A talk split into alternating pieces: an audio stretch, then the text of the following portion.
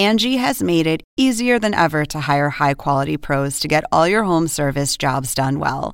Just bring them your project online or with the Angi app, answer a few questions, and Angi will connect you with local pros who match your specific needs. Or book a service instantly at an upfront price. So join the millions of homeowners who use Angi to care for their homes and get your next home service job done well.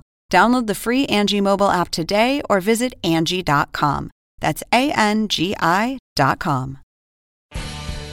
Welcome to an HBO podcast from the HBO Late Night series, Real Time with Bill Maher.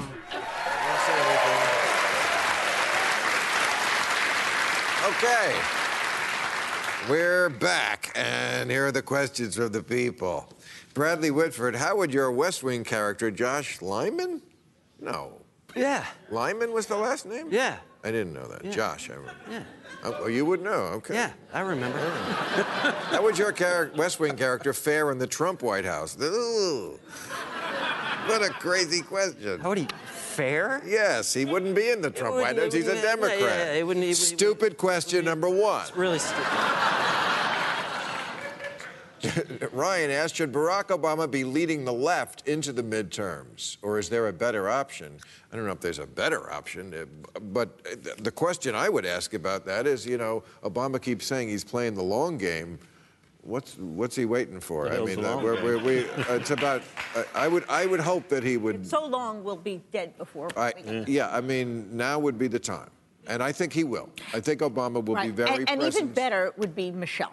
I think Right? both. She may be the only choice, by the way, for 2020 Mm-hmm. to solve your problems. She's probably the most popular woman in America. Right. Yeah. Um, okay. Uh, which would be the best strategy for Dems in 2018? Taking the high road or fighting dirty? We already answered that. Fighting dirty. Michael Moore, which of your movies would you most like to make a sequel to? kind of interesting. Uh, well, sadly, they're all still relevant. So, uh, I mean, You know, I was going to ask you about Bowling for Columbine, Yeah. about guns. yeah. Now that fascism's coming to America and their side has all the guns, any second thoughts? 78, 78% of Americans do not own a gun. Right, and they're all the liberals. And there's, right, there's, there's seven. That's there's what seven- worries me.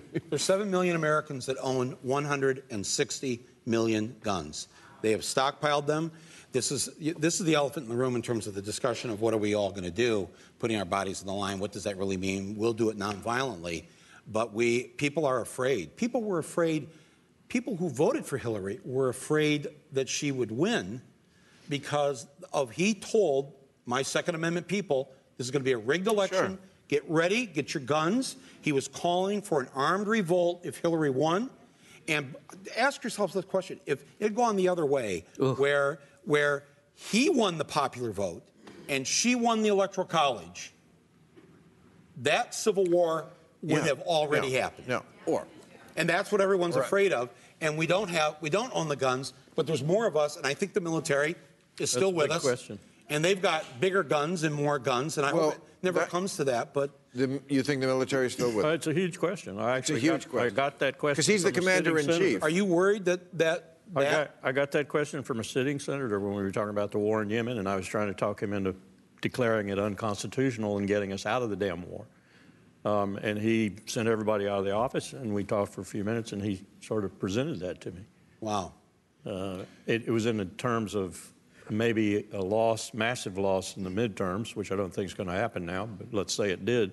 And then impeachment proceedings proceeded with haste from both parties. Um, and Trump would then call his legions into the street with their guns. And what would the military do? And frankly, I couldn't answer him. No, I said, I don't know. You can't. I mean, it's worrisome Well, because from beca- him, now we have to listen Yes, to that. no, That's of a hell of course. a constitutional It's worrisome crisis, because I the military is in general conservative, and also because he is their commander in chief. Here's So- an interesting point, though. Two sociologists did a paper recently called The Casualty Gap. They studied the World War I, World War II, Korea, all the wars we have good data on, granular data on. They found there's always been an imbalance. Poor people die more than rich people. Everybody knows that, I think, Right. who has a brain. But in the last 17 years of war, the gap has grown astronomically. So they wanted to see if that had a political impact. They went and did a very fine poll with uh, controlling factors for other answers and so forth. Came to find out that most of the families who lost someone or had someone wounded badly voted for Trump. There's a political result of what we're doing right now, which is letting poor people die overseas or get horribly wounded or come back with post traumatic stress for all the rest of us. The Republicans have always had this amazing ability to be in an abusive relationship with their voters. The more they hurt them, Yep. the more the voters More they vote defend for them. Yeah.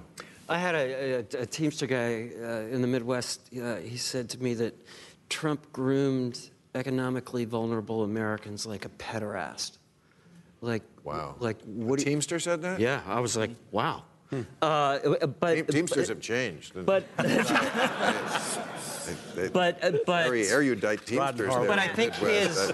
his, his vanity and search for love to fill the God sized hole in his soul, which is not intelligence, but it's as inevitable as water rushing down a hill. Right. He will go for that love. And and yeah, that's the that's the bait and switch. What there's economic anxiety. Oh oh wow, blaming uh, immigrants works. Uh, you know that turns it up, and then you and I get a tax cut. That's uh, that's uh, you know the the switch.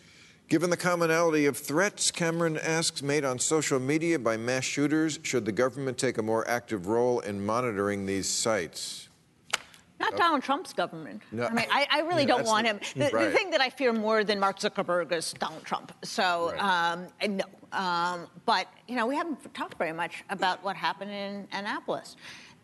The person who is fomenting violence the most is the President of the United States. Incredible. He turns Absolutely. the crowd on journalists, a hooting, hollering, screaming mass of people. He individually picks out journalists for them to direct their ire. He calls us the enemy of the people. Mm-hmm. He says that we are unpatriotic, that we do not love our country. And we're surprised when someone picks up I, I, I feel it on the street, the way people drive, angry. And I feel like more than ever, they're over the line. Like the line in the middle of the road. I'm always honking, like, get on your fucking side of the road. I don't, I don't know if it's, maybe some of that is texting, but I, I never, I don't remember that before. I think, I think though, worse than anger, most people, I think a lot of people in this audience are filled with despair.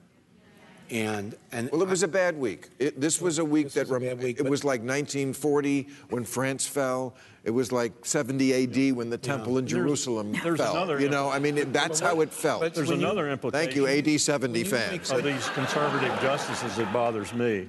The Supreme Court, throughout its history, has always shown a deference to national security issues. It rarely weighs in on national security issues, whether it's the Patriot Act Right. or unconstitutional wars.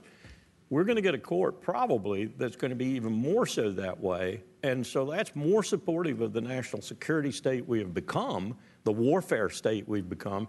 And that's very, very dangerous. That's what Eisenhower warned Walmart, against. Walmart Yes. uh, today had to remove a T-shirt that they have for sale, and the T-shirt said "Rope, Tree, Journalist." Yeah. Some assembly required. um, wow. And and enough uproar about it, and they they are not selling it anymore. But what were they doing? Selling it in the first place. Right. And I'm telling you. Yeah.